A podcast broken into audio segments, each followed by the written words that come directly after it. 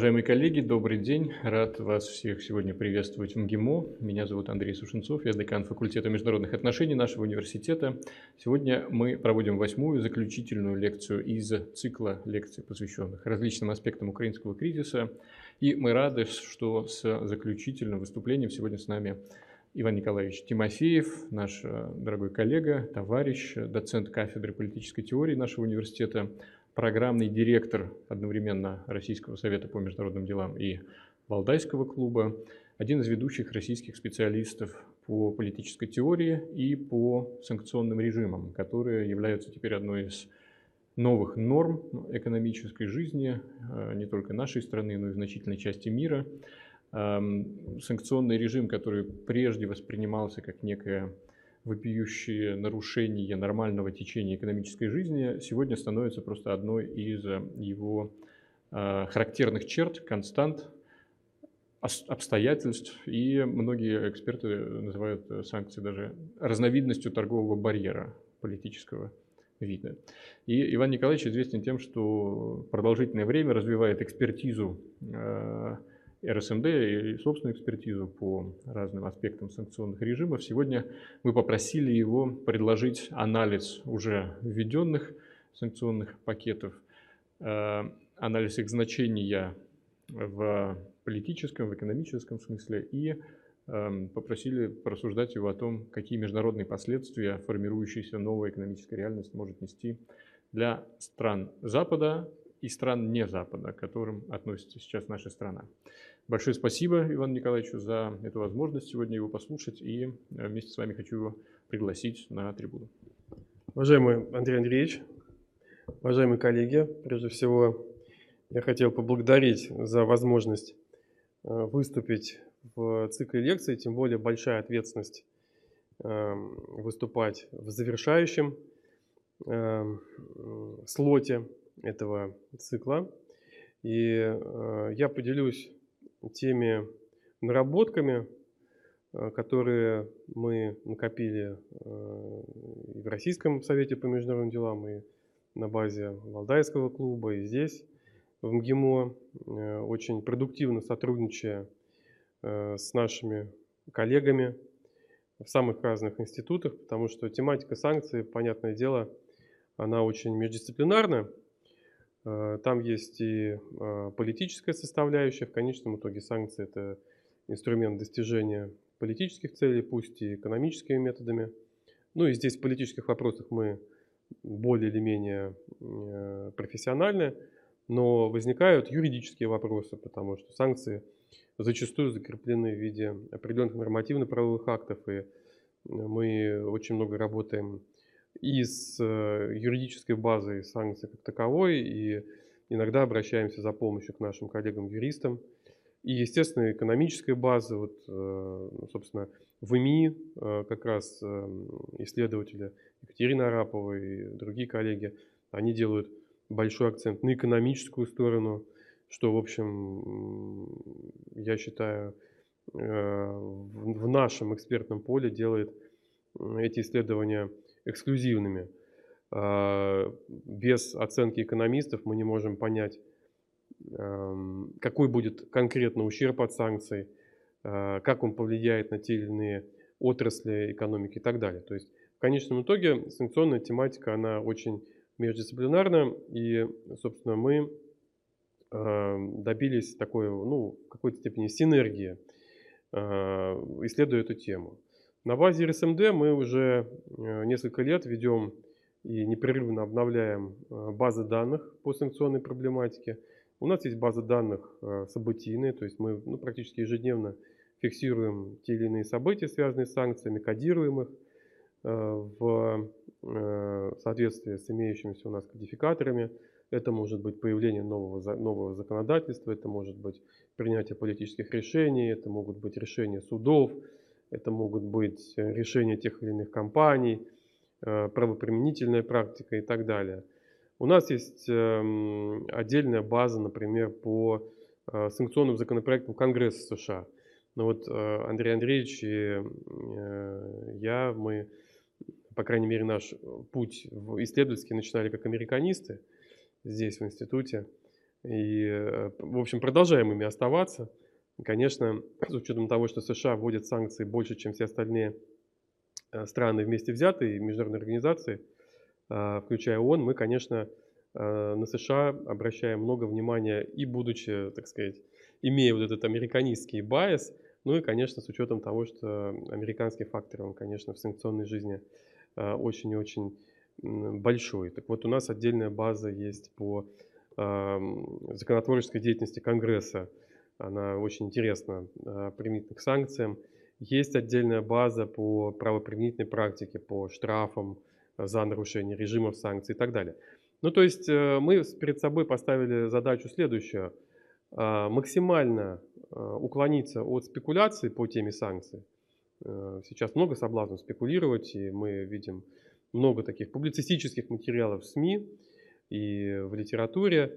И при всем уважении коллегам-публицистам, мы уважаем их, так сказать, э, яркий слог, а, но мы остаемся учеными, а ученый должен опираться на э, конкретные факты, обобщения, и обобщения эти должны быть лонгитюдными по возможности, то есть мы должны, что называется, видеть картину по возможности многомерно и э, опираясь на более или менее объективные Э, методики и методологии. Собственно, по-другому э, наука не делается, и, казалось бы, это скучно, э, это в какой-то степени рутинно, но без этой рутины не выйти на прикладные вещи, потому что когда ты выходишь на практический уровень, на уровень конкретных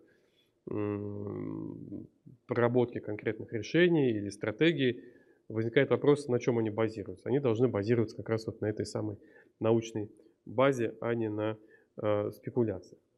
Но вот э, э, так как этот цикл лекций э, в рамках украинской э, тематики, и тематики, связанные с э, событиями, которые происходят э, вокруг, как и формулировка ОБС есть, э, на и вокруг Украины, да, э, то, конечно, мы основной акцент сделаем на э, текущем моменте.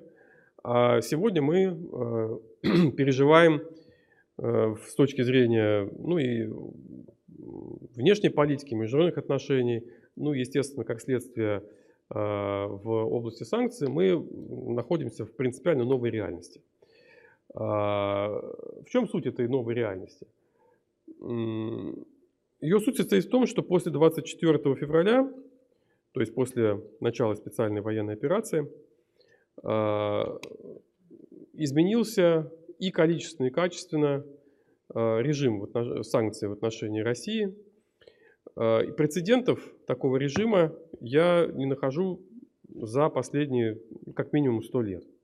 То есть все то, что у нас было в период холодной войны, все то, что у нас было в недавнем прошлом с 14 по 22 год в отношении России. Мы, мы называем между собой, э, так сказать, в среде санкционщиков этот период вегетарианским. Э, так вот, э, все то, что было даже в первой половине 20 века, в общем, идет ни в какое сравнение с тем, что происходит сейчас. Я думаю, что ближайшая такая историческая аналогия – это, наверное, 1918-1920 год, когда Советская Россия находилась под очень жесткой э, экономической блокадой.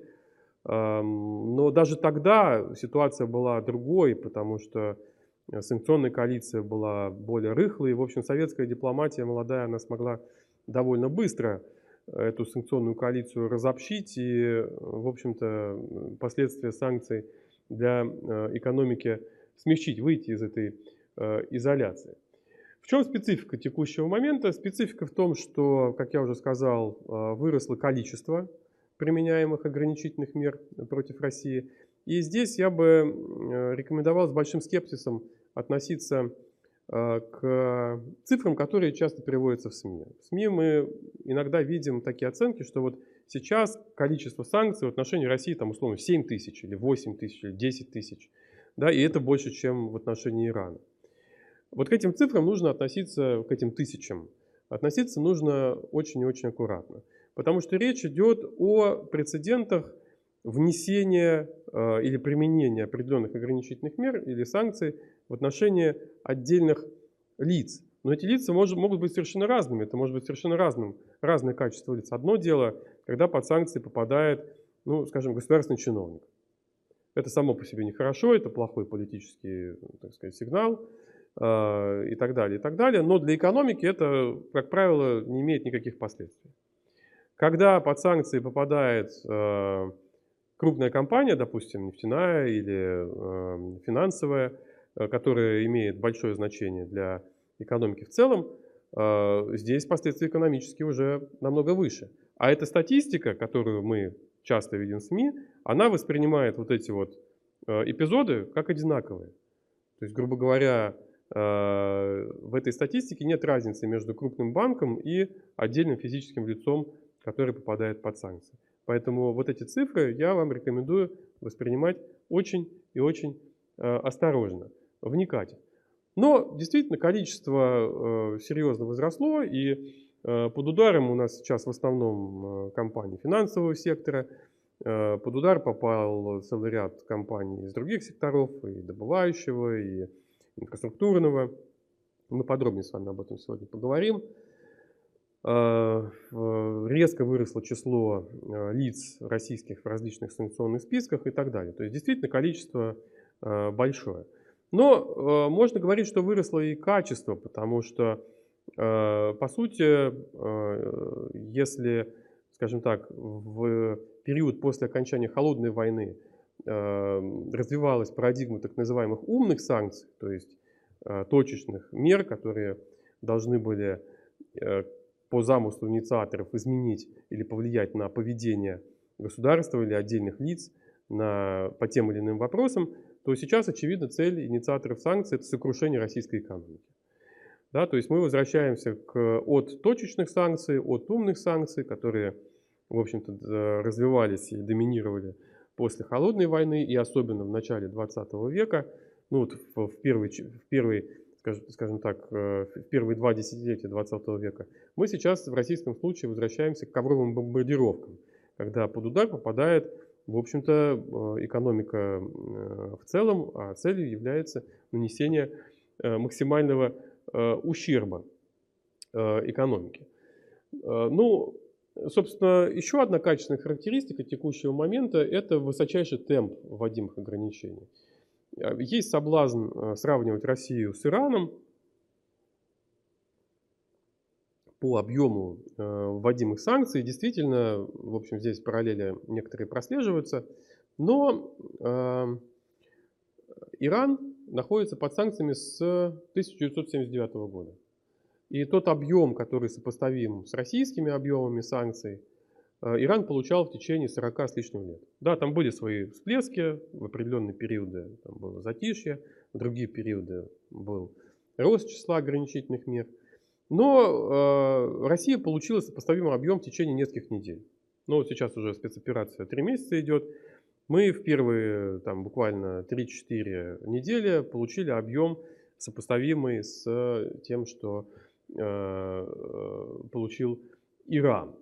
Еще одна э, интересная качественная характеристика состоит в том, что э, на первый взгляд э, основной объем санкций вводится э, западными странами. Да, ну так и есть. С юридической точки зрения э, страны большой семерки и примкнувшие к ним партнеры различного э, свойства природы э, вводят основной объем санкций против России.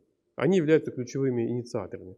И многие другие страны, дружественные России страны, не западные страны, со страны, с которыми у нас выстроились давние партнерские отношения, такие как Китайская Народная Республика, Индия, э, Вьетнам, и э, целый ряд других отказываются присоединяться к западным режимам санкций. И прямо э, об этом говорят, что не считают односторонние ограничительные меры законными и э, к этим режимам присоединяться не будут. И, собственно, казалось бы, возникает э, окно возможностей для России, в общем, достаточно оперативно развернуть свое экономическое партнерство с запада на восток. Но, как обычно, есть, есть нюансы и есть сложности, есть детали. А, дело в том, что э, не западные страны продолжают жить, жить в глобализованной экономике.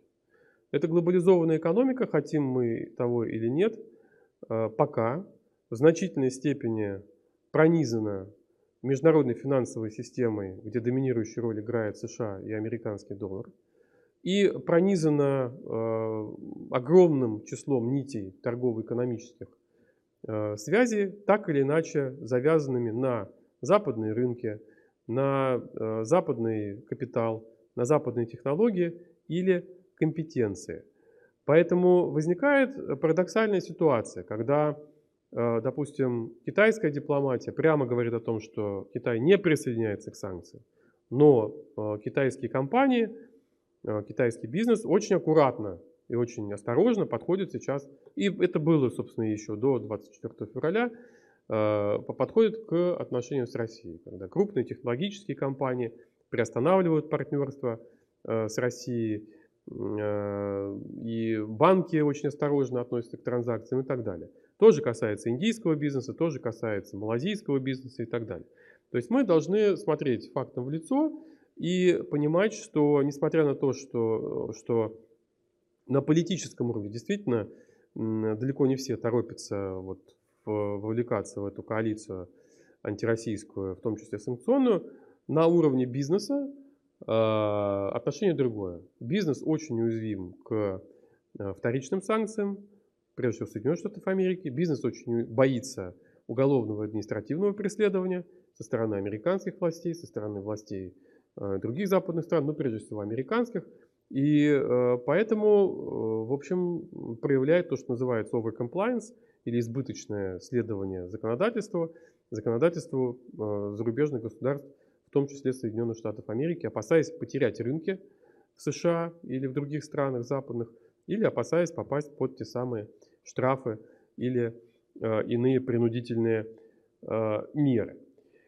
Э, другое, другая качественная характеристика текущего момента состоит в беспрецедентно высоком количестве корпоративных бойкотов. Я помню классическое исследование по санкциям э, Хафбауэра и его коллег. Ну, собственно, эта книжка есть у любого санкционщика на полке. Все ее хорошо знают. Первое издание было в одно из первых, даже в середине 80-х годов, потом в 90-м году, потом вот э, одно из, из недавних изданий 2009 года. Известны они тем, что создали такую очень мощную глобальную базу данных по 20 веку опыта использования санкций. И э, я помню эту книжку, я ее, в общем, про прочитал, изучил достаточно досконально. Корпоративным бойкотам там посвящено, ну, страницы две, наверное. Где говорится, что да, вот иногда бывает, что бизнес, э, даже тогда, когда нет э, решений государства о применении санкций, вот он по своему усмотрению может отказываться от сделок со страной, которую он считает, ну, условно говоря, токсичной или неприемлемой и так далее. Собственно, прецеденты недавние были, когда некоторые компании, американские, например, отказывались от сотрудничества с китайскими контрагентами, если у них были основания считать, что там, поставки производятся из э, Синьцзян-Уйгурского автономного района. Мы знаем, что американцы вводят санкции в отношении китайских Э, официальных лиц по этой тематике считают, что там нарушаются права этнических меньшинств и так далее. Вот не будем покупать э, значит, продукцию из СУАР. Ну вот были такие э, значит, какие-то мелкие особенности. Вот сейчас, я думаю, если кто-то возьмется написать новую большую книгу о санкциях, а возможно это будем мы, россияне, кому, как не нам, такую книгу сейчас писать, а, то там, конечно, корпоративным бойкотам будет посвящена очень внушительная глава, если не часть.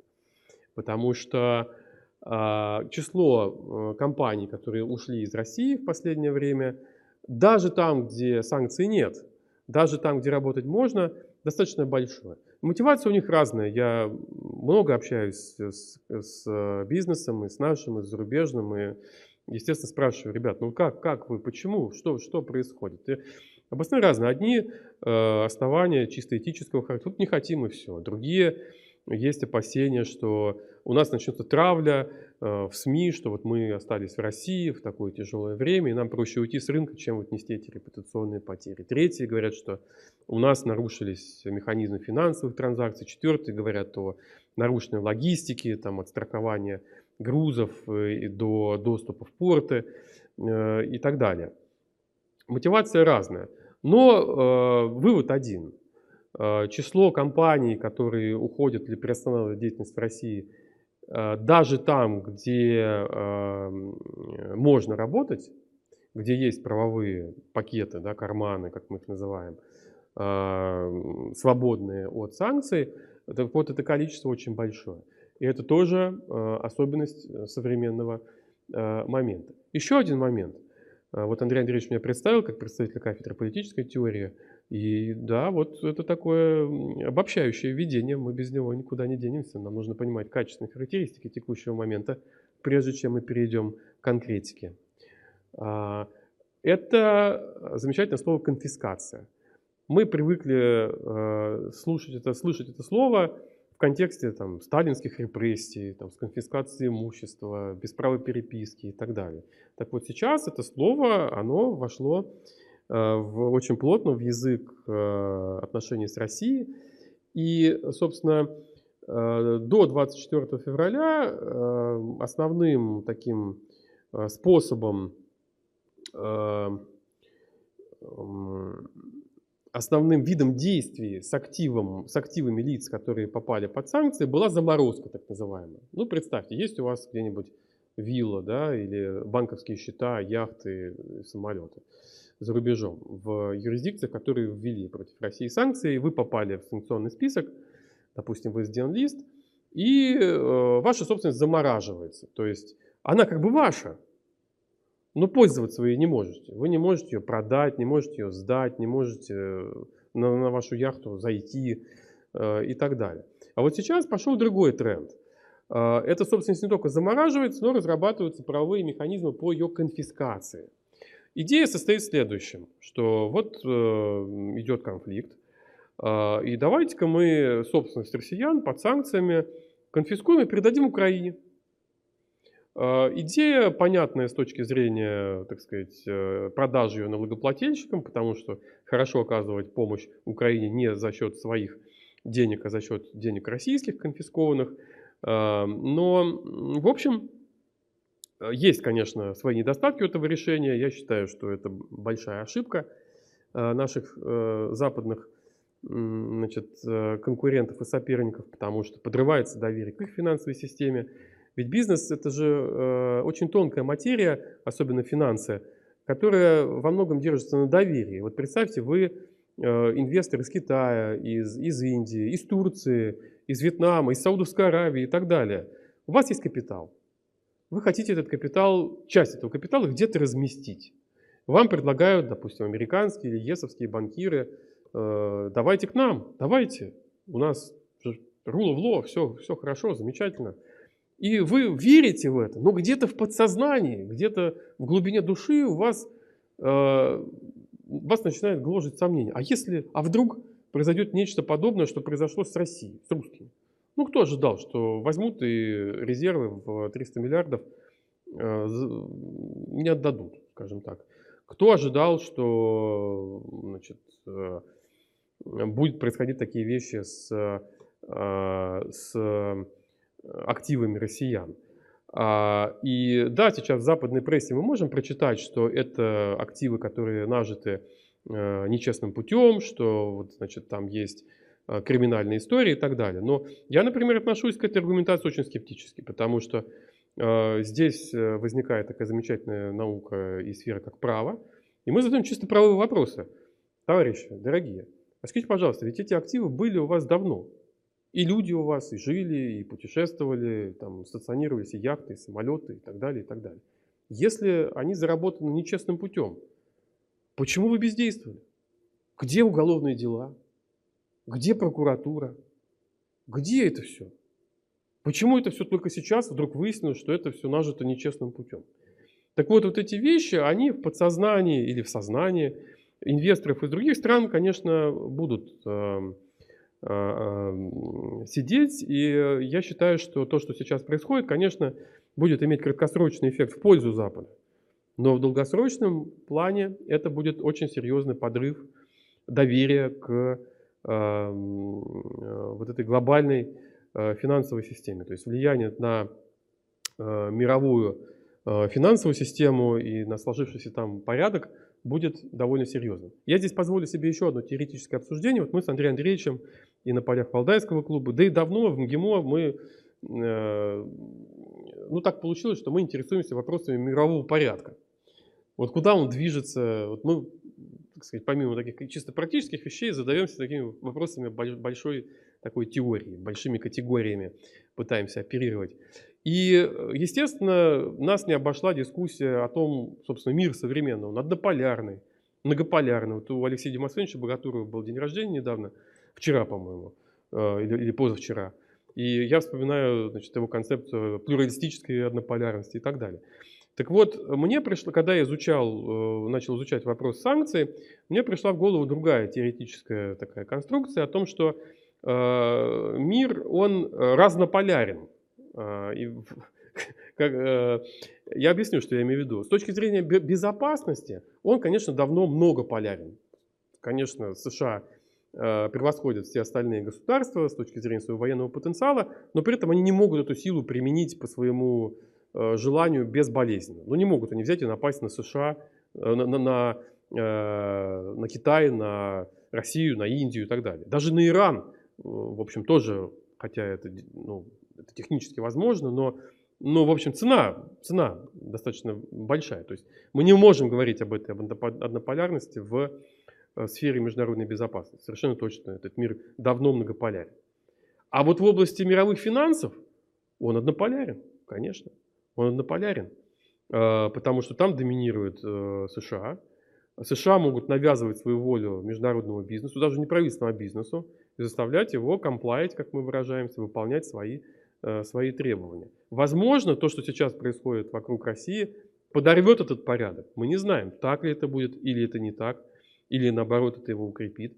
Но то, что э, вот одним из непред, непреднамеренных последствий текущей санкционной политики в отношении России будет очень серьезный вызов однополярности США в мировых финансах, это совершенно, э, это совершенно точно.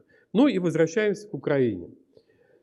Э, вот еще месяц назад когда меня просили э, дать э, сценарий, как я вижу развитие ситуации, связанную, связанную с конфликтом, а, собственно, бизнес интересует, э, конечно, это в связи с санкционным давлением, потому что санкции, строго говоря, это производная политики, и это, эта связь нелинейна. Э, решение политических вопросов далеко не всегда означает отмену санкций.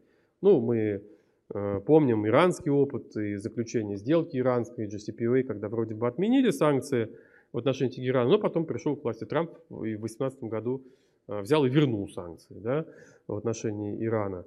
То есть э, эти отношения линии. Но тем не менее, была надежда, что и она остается у бизнеса. Да, то, как я это вот считываю с радаров, что называется, наших коллег в частном секторе, о том, что вот если удастся добиться какого-то компромисса или достижения какого-то соглашения, и бизнес, строго говоря, не волнует, как, какие будут его параметры политические, да, это больше нас волнует.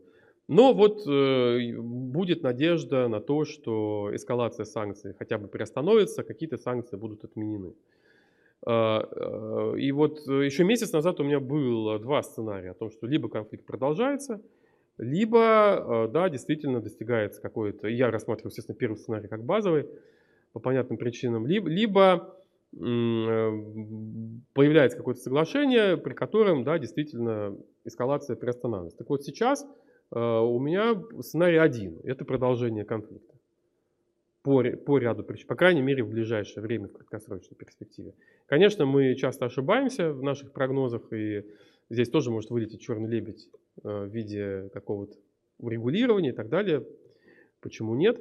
Но, э, собственно, сейчас э, все то, что мы видим, говорит о том, что мы имеем дело с, долгосрочным, с долгосрочной проблемой международной, а значит, эскалация санкций будет продолжаться в отношении России. Я часто слышу от коллег и там, в прессе и так далее о том, что, эм, э, о том, что санкции кончились, их больше нет. То есть все, что можно было в отношении России ввести, уже введено. Это не так. Это не так. Санкции, к сожалению, не кончились. Можно расширять списки заблокированных лиц, можно расширять число секторов экономики, в отношении которых действуют санкции, можно расширять экспортный контроль, можно расширять импортный контроль и так далее, и так далее, и так далее. То есть нам нужно быть готовым к новым волнам санкционной эскалации, останавливать которые будет лишь один фактор – встречный ущерб инициаторам санкций. То есть, не вся, вне всяких сомнений, эмбарго на нефть давно было бы уже введено, если бы не встречный ущерб потенциальный самим инициаторам, прежде всего, Европейского Союза. То же самое было бы с газом, если бы не встречный ущерб. С углем э, ЕС ну, со скрипом находит э, значит, э, субститутов, э, поставщиков. Но там забавная ситуация получается. Как вы знаете, ЕС ввел ограничения на покупку российского угля, то есть запрет. С августа он вступит в силу. Э, этот уголь ЕС будет брать из других стран, из Австралии, из э, Колумбии и так далее, из других поставщиков. Но вопрос,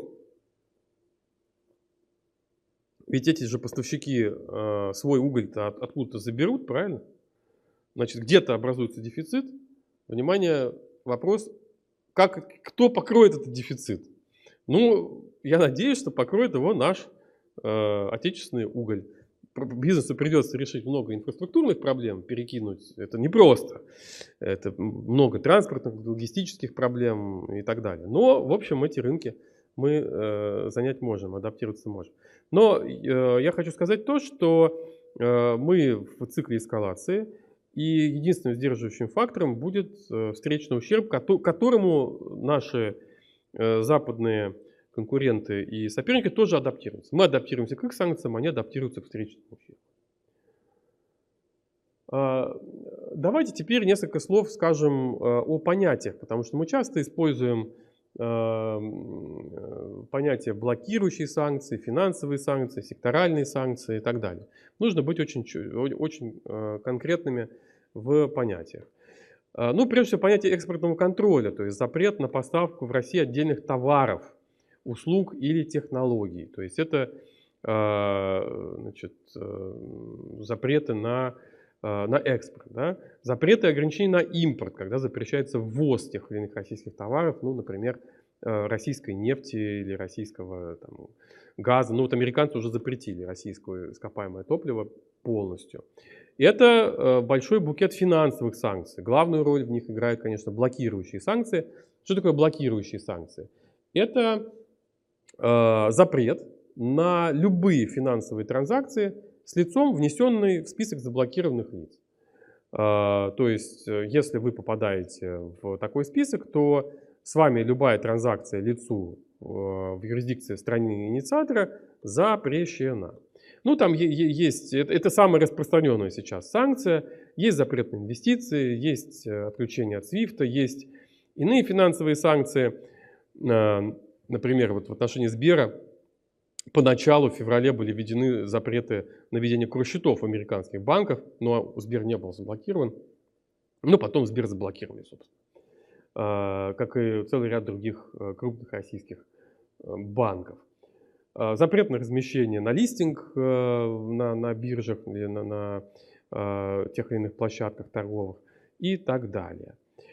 А, секторальные санкции. Что это за зверь? Это ограничительные меры в отношении, понятно, определенного сектора экономики. Но в отличие от блокирующих санкций, которые универсальны, то есть блокирующие санкции подразумевают запрет на все финансовые транзакции для всех, кто поименован в э, соответствующих э, списках. Так вот, секторальные санкции их можно назвать ad-hoc ограничениями, то есть в каждом э, конкретном случае они свои. Ну, я, наверное, даже приведу пример из 2014 года, когда в соответствии с указом 13662 э, э, президента Обамы э, были введены Минфином США санкции в отношении российского энергетического и в отношении финансового сектора. В отношении финансового сектора тогда секторальные санкции подразумевали запрет на кредитование больше, чем на сначала 90, потом 30, потом сократили до 14 дней. В отношении энергетического сектора запрет на поставки оборудования, технологий для добычи нефти на арктическом шельфе. То есть э, не универсальные санкции. Да, в отношении отдельного сектора отдельные действовали э, значит, директивы. Да. Но э, сегодня мы можем говорить о гибридных санкциях. Это наше понятие, вот то, то что мы мы можем похвастаться, так сказать, расширением э, понятийного аппарата. Что такое гибридные санкции? Это смесь блокирующих и секторальных санкций. Применяют их, ну, пионерами здесь стали американцы, сейчас к ним подтянулись э, британские э, коллеги. Это ситуация, когда блокирующие санкции вводятся только на том основании, что лицо принадлежит к определенному сектору. Опробовали это, в частности, на Иране, ну, в частности, в рамках указа 13902, по Ирану, например, принадлежишь к сталелитейному или текстильному сектору Ирана, и, в общем, только это может быть основанием для внесения в список заблокированных лиц.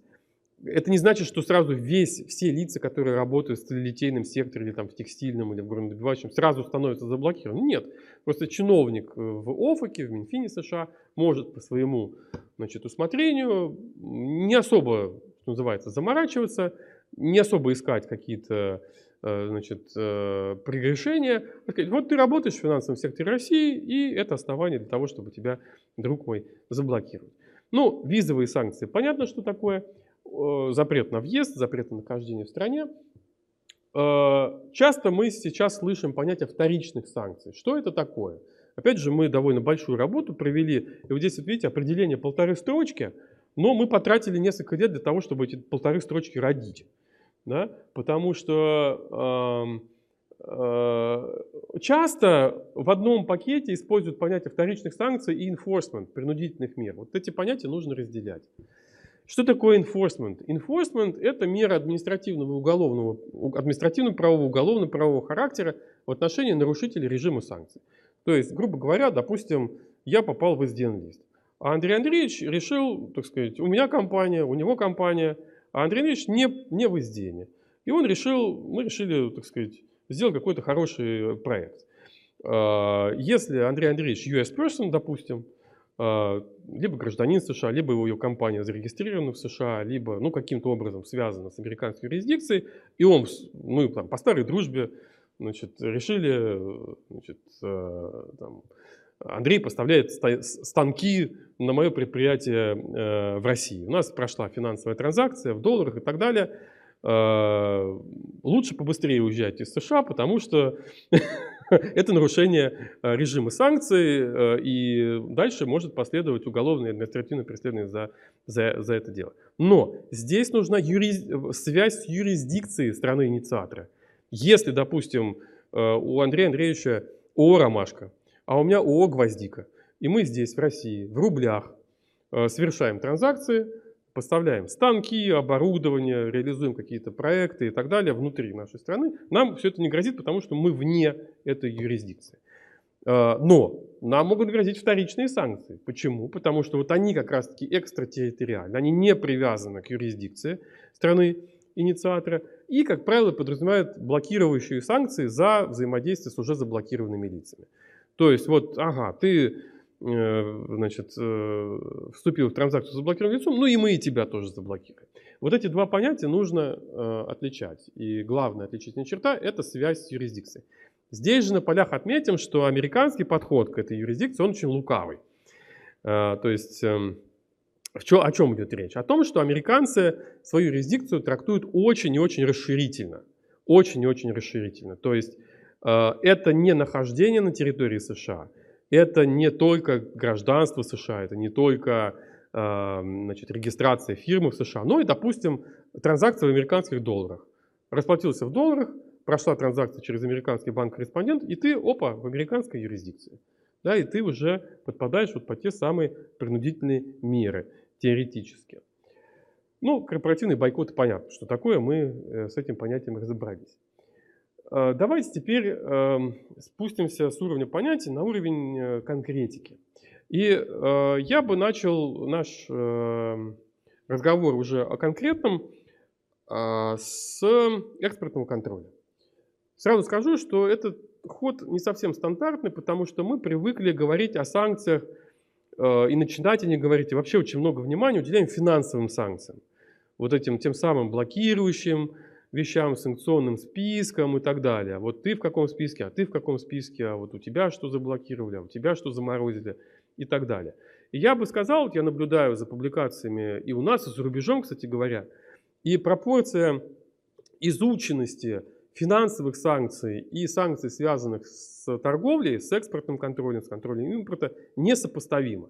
То есть очень модно изучать финансовые санкции, но как-то вот э, очень мало пишется об экспортном контроле. Между тем, с точки зрения безопасности и с точки зрения, собственно, устойчивости экономики, экспортный контроль крайне важен крайне важно. То есть, да, финансовые санкции могут, так сказать, быстрый ущерб нанести экспортный контроль, он такой замедленный в этом отношении эффект имеет. Но это э, крайне важно. Что, что подразумевает? Запрет на поставки или ограничение на поставки определенных товаров в санкционную юрисдикцию э, или определенным лицам в этой юрисдикции.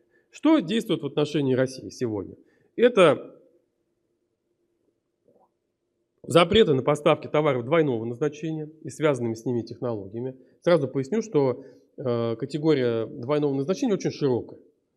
Очень широкая. Например, в терминах британского права, если вы поставляете какой-то невоенный продукт, который может оказаться в руках военных, это тоже те самые товары. Да? Э, э, но, в общем, товары двойного назначения, по ним были санкции еще до викторианские времена, еще до 24 февраля. После 24 февраля они довольно серьезно расширились, эти списки. А, сейчас они, они расширяются на более э, широкую номенклатуру промышленных товаров. От подшипников и холодильников до грузовиков, двигателей э, и прочих вещей. Товары роскоши. Товары роскоши. Да, туда подпадают всеми нами любимые сумки, там, шубы, Э, и прочее, прочее, то, что мы любим дарить э, значит, э, близким нам людям. Вот. Но туда же входят судовые двигатели, например. Туда же входят некоторые товары, которые, в общем, трудно назвать товарами роскоши. Да? Они вполне себе, так сказать, прикладные и практические. Да, там есть рояли и часы, но одновременно там есть, э, допустим, э, оборудование для некоторые виды оборудования для судов, некоторые виды машин, некоторые виды транспорта и так далее. Сейчас э, мода на запрет консалтинговых услуг в области бухучета и аудита, пиара и HR. Ввели такие ограничения американцы, они первые. Вот сейчас англичане их анонсировали. Я думаю, что мы в следующем пакете Европейского Союза их тоже увидим. Скажу прямо, наши консультанты потирают руки и ждут, когда освободится вот этот большой, э, большой рынок. Ну, здесь есть, конечно, и свои э, недостатки в этом, э, но, в общем, рынок, конечно, освобождается консалтинговый в России довольно большой. Давайте теперь посмотрим на конкретный режим экспортного контроля Соединенных Штатов Америки. Мы с вами отметили, что США наиболее активные инициаторы санкций и, а, собственно, американцы большую роль играют и на поляне экспортного контроля. Осуществляет экспортный контроль США Бюро промышленности и безопасности Министерства торговли. Именно оно разрабатывает ключевые режимы и администрирует. Ведет, кстати, и администрирование нарушений режимов экспортного контроля – а, ну и ведет соответствующие списки лиц. У, у, как и в финансовых санкциях, здесь тоже есть свои списки. То есть есть режимы экспортного контроля в отношении страны в целом, то есть запрещено то-то и то-то ввозить в Россию как таковую. А есть запреты на ввоз в отношении, пользу отдельных лиц. Да? И вот эти лица, они поименованы э, в указанных списках. Наиболее важный для нас это так называемый entity list, то есть с фигурантами из entity list, экспортные операции – Э, запрещены без соответствующей лицензии. То есть если вы американский экспортер и хотите что-то поставить в Россию, лицам из Entity List, не только в Россию, в Китай, например, компания Huawei, кстати, в Entity насколько я помню, до сих пор числится ее дочерние предприятия, то вам, в общем, придется выправить лицензию в американском Минторге. Что у нас нового в экспортном контроле против России после 24 февраля? Э, ну, ключевые, важнейшие нормы по высоким технологиям зафиксированы в решении от 3 марта. И э, оно подразумевает запрет на поставки в Россию в целом э, всех товаров, поименованных в списке коммерческого контроля с категорией, в категориях с 3 по 9, ну практически все. А, это электроника, это компьютеры, это товары в области телекоммуникации, за исключением бытовой электроники, но за исключением правительственных структур. То есть бытовую электронику американскую вы можете продать гражданину, но не можете продать государственному служащему да? или государственной структуре. Лазеры сенсоры, навигация, авионика, морское оборудование, аэрокосмические товары и двигатели и так далее. А, ну, казалось бы, э, разумный вопрос, но не поставляют американцы, найдем где-нибудь на Тайване, в Малайзии э, или не знаю, в Китае. Да, почему нет? В какой-то стране, которая санкции против нас не ввела. Но хитрость заключается американского экспортного контроля в том, что существуют так называемые FDP rules, то есть э, значит, foreign, foreign Direct Product Rule. В чем суть этого правила? Суть правила в том, что где бы вы ни произвели ваш товар, в том случае, если он производится по американским технологиям, содержит американские компоненты или производится с, помощью американского ПО или, или на основе американской лицензии, его экспорт в Россию тоже требует лицензии. То есть, если вы производите чипы условные на Тайване, вам все равно нужно ехать в Вашингтон, в БИАС и выправлять Э, лицензию на эту э, сделку. Причем, э, причем есть два FDP rules сейчас по России. Одно касается России в целом, то есть там есть, как, в общем, запрещено все, да, кроме определенных исключений по гуманитарным сделкам, по линии межправительственного сотрудничества России и США, по линии обеспечения безопасности полетов и так далее – и а, второе правило касается лиц, внесенных в антилист, им нельзя вообще ничего поставлять, в том числе а, товары из категории 99. Это в основном низкотехнологичные товары, которые поставлять можно, но вот именно фигурантом этого списка, он не очень большой, там ну, за сотню уже наших компаний. В основном это наши компании из сектора высоких технологий, так или иначе связанных там, с оборонным промышленным комплексом и так далее. Им нельзя поставлять практически ничего, исключение по ним не э, действует. Формально вы можете обратиться в БИС с ходатайством, исключите нас из Entity List, но по понятным причинам некоторые компании наши просто не могут по политическим причинам это сделать, некоторые компании э, могут это сделать, но э, вряд ли добьются какого-то э, успеха. Почему? Э, э, в том числе и потому, что Э, потому что требуются очень веские основания для исключения из Entity. То есть э, компания должна доказать, э, что она не совершает ту деятельность, которую, в которой ее подозревают. Да? То есть она не связана там, с российским оборонным комплексом, она вообще белая пушистая, на самом деле очень хорошая. И, как правило, в таких э, процессах американские регуляторы требуют максимум информации от этой компании. Как мы выражаемся на санкционном сленге раздевают компанию в плане информации, то есть заставляют ее предоставлять все. По понятным причинам не всякая компания этому обрадуется. Хотя прецеденты, когда в таком административном порядке компании выходили, они есть. Но зачастую это компании, которые не связаны с какими-то стратегическими отраслями. Ну и я забыл сказать, что... Э, э, так, а как мне назад вертеть? А, вот, я нашел, как вертеть назад. Я забыл сказать, что да, ваш э, американский контрагент, экспортер, или там тайваньский условно, или малазийский, который производит товары по американской лицензии, э, может обратиться в БИАС, как мы с вами договорились, и затребовать лицензию на эту сделку, то есть разрешение на эту сделку. Но в отношении России сейчас действует так называемая э, политика отказа.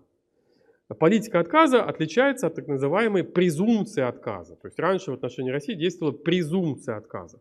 Что это значит? Это значит, что регулятор расположен к тому, чтобы сказать вам нет, если вы обратитесь за лицензией, но вы можете привести какие-то аргументы, которые его теоретически могут убедить в том, что вот да, ну, в общем, данный, данный контрагент, он э, не связан, ни, никаким образом не связан с, э, значит, с американскими интересами, не наносит ущерба американской безопасности и так далее и тому подобное. Вот сейчас э, действует политика отказа, то есть э, отказ будет в любом случае, кроме тех исключений, о которых я говорил, которые на самом деле практически ничего не значат и которые не, проблему для нашего бизнеса не решают. Товары роскоши тоже попали, я, я говорил, что э, значит, э, введены такие ограничения. Э, туда сейчас входит 570 наименований, алкоголь, табачные изделия, парфюмерия косметика, саквояжи и сумки, ювелирная продукция и так далее. Ну, вот здесь важную роль, кстати, играют предметы искусства, потому что американцы рассматривают предметы искусства как один из способов обхода санкций. То есть э, через покупку предметов искусства, через их перепродажу, они, в общем, э, в ряде там был проведен ряд расследований, которые показали, что да, вполне успешно это все используется для э, транзакций, и что, в общем, это все нужно дело прекращать. А, ну и промышленные товары, да, то есть если раньше это были в основном высокие технологии, то, допустим, решение BIS от 11 мая это Э, более широкий э, уже круг э, товаров, которые попадают под ограничения. Ну вот я некоторые здесь отразил. Это и, значит, и подшипники, аккумуляторы, трансформаторы, аппаратура для телерадиовещания, грузовики и так далее, и так далее, и так далее. То есть это такой большой список, 205 наименований. Вы меня спросите, а действует ли по нему FDP-RU? То есть, допустим, подшипники, которые по американским технологиям произведены в э, стране X, можно ли поставить в Россию? Вот в решении 11 мая это не прописано прямо. Но бизнес, в общем, склонен исходить из того, что да, FDP rule действует и здесь, и, в общем, там, при наличии de minimis rule, то есть определенного минимального набора американских компонентов в этой продукции, может наступить ответственности, могут быть претензии у э, регуляторов. Э, ну и, конечно, нельзя не коснуться санкций на импорт. Э, здесь, в общем, все понятно. Запрет на импорт российского ископаемого топлива, запрет на импорт российской рыбы и морепродуктов, алкогольных напитков. Не получит американский потребитель русскую водку теперь. Ну, если только как-то... Помните фильм «Дежавю»? Там американский гангстер в Одессе разрабатывает, разработал механизм поставки первача в Америку северным алкогольным, великий северный алкогольный путь, самогонный путь, как это так назывался. Вот если только так на оленях э, значит, доставлять э, в США. Непромышленных алмазов, кстати говоря, отмена режима наибольшего благоприятствования в торговле, это даже уже в законе закреплено, законодательно, то есть теперь очень сложно будет отменить и так далее. А, но теперь давайте ответим э, себе на вопрос, а почему, собственно, зарубежный бизнес так боится сделок с санкционными юрисдикциями, почему он так боится американского регулятора? Он боится его в силу э, угрозы, то есть того самого enforcement, да, или э, мер административной и уголовной ответственности, которые могут наступить как в отношении американских граждан, так и неамериканских граждан. Ну и, собственно, вот виды нарушений экспортного контроля, по которым может эта ответственность прилететь. Начиная от вовлечения в запрещенные сделки, то есть я сам могу ее не проводить, но, например, вот Ольгу Сергеевну, например, вовлечь в э, запрещенные какие-то сделки или э, других э, наших коллег, присутствующих в зале. Э, или подстрекательство, или содействие нарушению. Да, вот под, подстрекать могу. Вот коллеги из РСМД сидят, я их могу подстрекать, но сам не вовлекаться в эти сделки. Это тоже ответственность. Покушение на эту сделку, сговор, э, совершение действия с заведомым знанием о том, что оно составляет нарушение и так далее. Ну, сразу скажу, что наличие э, принципиально такой водораздел между уголовным и административным преследованием э, здесь проходит по линии э, такого волшебного слова, как willfulness. То есть, если ваши действия, вот, что это willful, преднамеренные, умышленные, если вы разработали схему, знали, что вы нарушаете, то, скорее всего, это будет уголовное дело. Если вы нарушили по незнанию, по халатности, по дурости и так далее, и так далее, ну, не знал, не знал, но нарушил. И смогли доказать регулятору, который за вас взялся, что ну, ну не мог, не знал. Не было денег на экспертизу, не было, перепутал. Таких дел, кстати, очень много. Некоторые из них комичные на самом деле. А, одно из комичных таких дел, я в общем люблю такие анекдотические случаи, вот этот, э, в копилку санкционного юмора. Значит, он, правда, не по экспортному контролю, а по финансовым санкциям был. ОФАК оштрафовал э, гражданина США, который поехал на Кубу и привез оттуда значит, баулы с кубинскими сигарами. Как он их провез в США, это отдельный вопрос, я не знаю. Но успешно привезя их в США, ладно бы он сам их курил, но он стал их продавать в интернет-магазине. И тут -то это и обнаружили э, значит, доблестные американские правоохранители, которые его тепленьким, в общем, с этим интернет-магазином и сигарами взяли и привлекли к административной ответственности. А, значит, какие виды э, ответственности могут быть? Уголовная ответственность. Можно получить, согласно АИПа, э, это закон 1977 года, International Economic Emergency Powers Act, можно получить до Э, до 20 лет тюрьмы и, и, или 1 миллион долларов штраф. Сразу скажу, что 20 лет никому не давали. Дают там больше намного меньше, но, в общем, цифра, она такая внушительная. Как правило, американцы, что называется, пришивают еще составы другие, например, мошенничество. Э, можно там, разработать какую-то схему, например, и подделать документы, указать не, то, не тот путь назначения. Таких дел, кстати, очень много.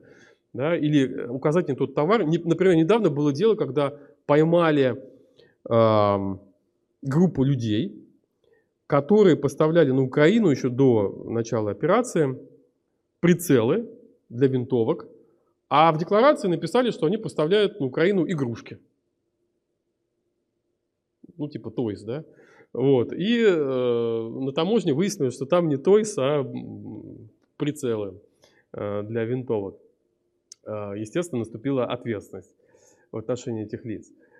А, кстати, в случае уголовного расследования возможно выдача из другой страны, э, то есть поехал отдыхать в страну, с которой у США есть соглашение об экстрадиции, и вместо отпуска значит, все вытекающие последствия. Э, ну и административные э, наказания. Административный штраф как наиболее распространенный. Хотя и не безобидно, отнюдь потому, что он может быть очень большой. А давайте теперь рассмотрим кейсы. Это все, в общем, была, э, ну, скорее, такая правовая рамка. Как это все работает в реальности? Я считаю, что хрестоматийный кейс, такой свежий и относящийся к России непосредственно, это дело о турбине Вектора 40G. В чем этот кейс, э, любой санкционщик, который работает с этой темой, он его должен знать на зубок. Вот просто разбуди ночью, индиктмент э, прокуратуры США и решение суда должно просто вот отлетать от зубов. Э, потому что кейс действительно очень важен. В чем его суть? Значит, я уже упоминал секторальные санкции в отношении энергетического сектора России. Запрещено было американцам поставлять оборудование, в том числе оборудование для э, добычи нефти на российском, в российской Арктике. Э, компания Б, как она проходит в следственных материалах э, Минюста США, ну, известно из открытых источников, что это «Газпромнефть». Uh, то есть мы здесь не нарушаем никакие конфиденциальные моменты конфиденциальности, заказала у российской компании КС Engineering uh, поставку такой турбины. КС Engineering обратился к другим посредникам. Один посредник был в США, э, компания WMO, другой посредник в УАЭ, компания GVA, э, которые взялись э, закупить эту турбину у американского производителя, как бы для себя и поставить ее через третью страну в Россию.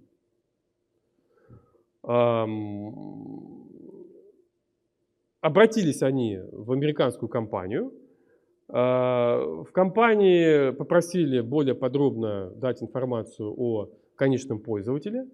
А, и, в общем, долго очень э, изобретали посредники э, легенду да, поставки этой турбины. В итоге значит, э, дали информацию о том, что они эту турбину будут использовать в самих США, никуда не повезут, вот бизнес-план и так далее. Но компания-поставщик заподозрила что-то неладное, обратилась в правоохранительные органы и далее с посредниками уже вели дело агенты под, прикрытием, агенты ФБР, которые выдавали себя за значит, продавцов, говорит, да, да, все, все будет, все, завтра, все, все, все сделаем, даже скидку сделаем.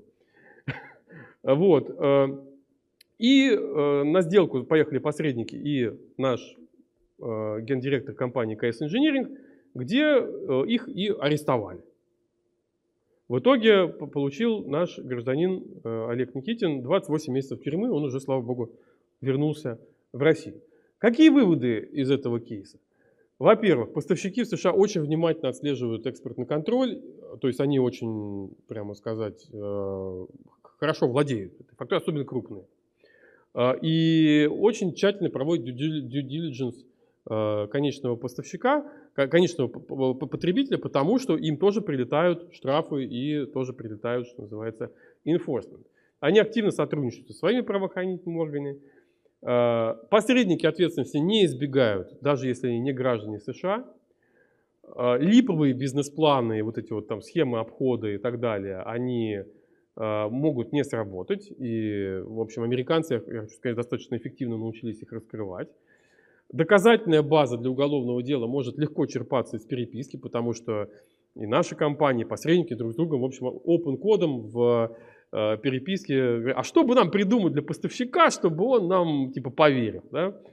Э, и это, конечно, использовалось в качестве доказательной базы для э, обвинений в отношении и российского гражданина, и его партнеров. Ну и любые искажения информации по запросам властей США трактуются как уголовные преступления. Даже если эти искажения очень маленькие. Даже если вы что-то перепутали, то может быть основанием для уголовного преследования. Другое, э, другое э, дело э, – это дело о чипах, так называемое, когда российский гражданин решил, ну, собственно, директор компании российской решил получить доступ к этим чипам, которые запрещены, поставка их запрещена была в Россию, через Болгарию. Болгары закупили эти чипы успешно, поставили их в Россию, в итоге все равно это раскрылось, пострадали ну, в общем, так или иначе, все. Поставщику американскому пришел штраф.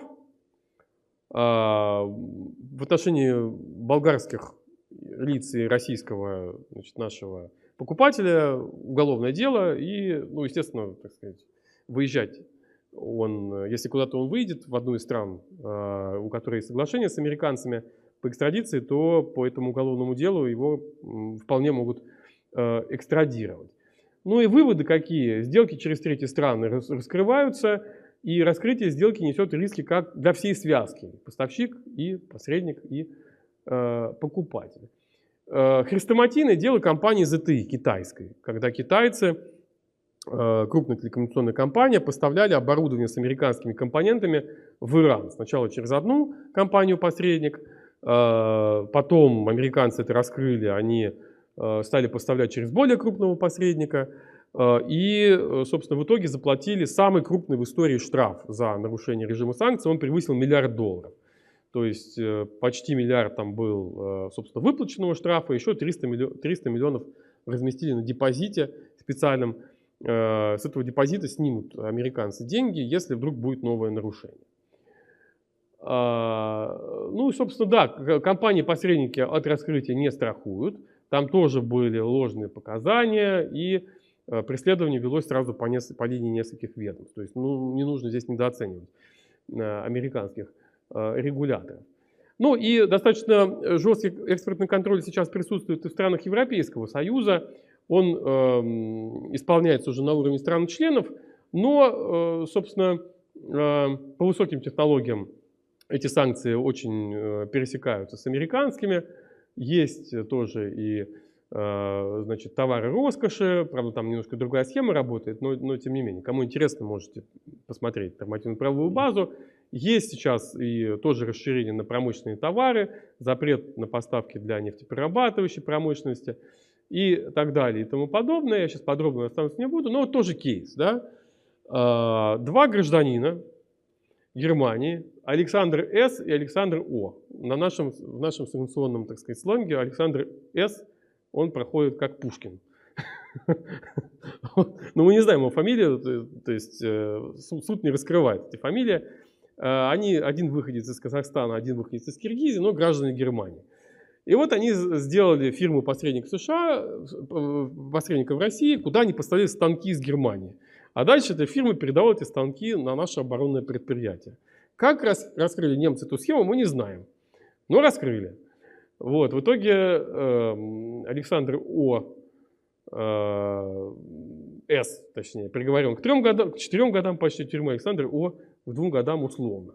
Ну, относительно вегетарианские могли, наверное, и, и хуже с ними поступить. Э, то есть, да, выводы власти ЕС тоже осуществляют преследование. Вот недавно, два дня назад был, мы в нашем телеграм-канале санкции экспертизы писали об этом, э, что ЕС предлагает э, сделать такую общую рамку уголовного и административного преследования за нарушение режима санкций. Пока ее нет, каждая страна преследует по-своему. Вот Германия, например, Э, представить. Недавно, кстати, был кейс, я здесь его для вас не писал уже, это избыточно, кейс, э, когда э, датскую компанию и его, его руководителя, ее руководителя осудили, руководителя за то, что компания поставляла топливо в море с танкера на танкера для российских компаний в Калининграде. А те его благополучно возили в Сирию. Вот. Ну, нарушение режима санкций ЕС в отношении Сирии. Небольшой он получил срок, но, в общем, 4 месяца, по-моему, но для CV это не очень хорошо, э, для датского. Э, Великобритания очень активно разрабатывает э, после Брексита экспортный контроль.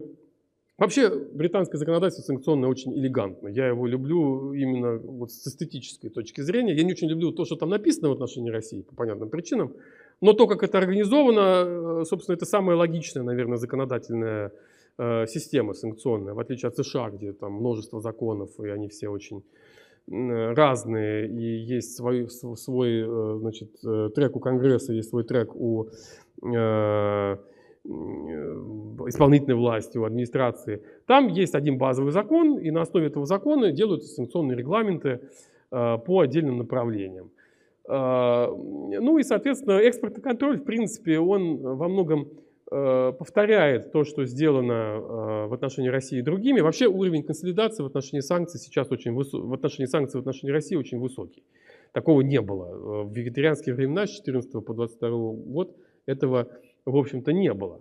США были впереди, остальные ну, несколько отставали. Да? Но вот сейчас Э, он достаточно сильно синхронизирован. Ну и другие инициаторы. Канада, Япония, Южная Корея, Австралия, э, Тайвань и э, так далее. Ну и с учетом упомянутого мною FDP Rule можно ожидать отказа в экспорте из незападных стран. Ну, очень коротко по финансовым санкциям, про них сказано просто уже много, и мы о них много пишем и так далее. Я, собственно, хотел основной акцент сделать на экспортном контроле, потому что об этом мало говорится. То есть вы в какой-то степени мы эксклюзивом поделились. Да? А, ну, с э, Минфин США контролирует и ведет а, э, финансовые санкции, пресловутый SDN-лист и так далее. Сейчас блокирующие санкции только по указу 1424, это по вредоносным действиям России, а, действуют в отношении 883 физических и юридических лиц. Но здесь важно правило 50%. Вот по экспортному контролю 50% правила не действуют, а по финансовым санкциям действуют. Что это значит? Допустим, у Ромашка попала под санкции в SDN лист. Это значит, что все дочерние предприятия у Ромашка, которыми оно владеет на 50% и более, тоже в SDN листе. Они там не поименованы, но они там есть. То есть, грубо говоря, э, если вы вступили в транзакцию с этим о Ромашка 2 или 5, то вы тоже нарушаете э, режим американских санкций. Э, ответственность приблизительно такая же, э, тоже до 20 лет, но административное преследование ведет другое, другое ведомство, то есть это Министерство финансов и ОФАК, да, Office of Foreign Assets Control, соответственно, профильное ведомство США, офис Минфина, который занимается этим делом. Ну и тоже несколько кейсов я здесь вам э, коротко очень покажу. Например, поставки через третью страну, вот поддержку тезиса о том, что они раскрываются американцами достаточно эффективно, когда, допустим, итальянцы э, закупали в США оборудование и, собственно, говорили, что продают его, собственно, в саму Италию, а сами перепродавали его в Иран. Ну, в общем, схема была э, это раскрыта, и отягчающим обстоятельством здесь было то, что пытались итальянцы это дело все замаскировать в а вот давайте, там они в, в email говорят, а давайте мы не будем называть Иран Ираном, называть ее, его страной там X, да. А, ну, в общем, понятное дело, что такие вещи, они как отягчающие обстоятельства рассматриваются.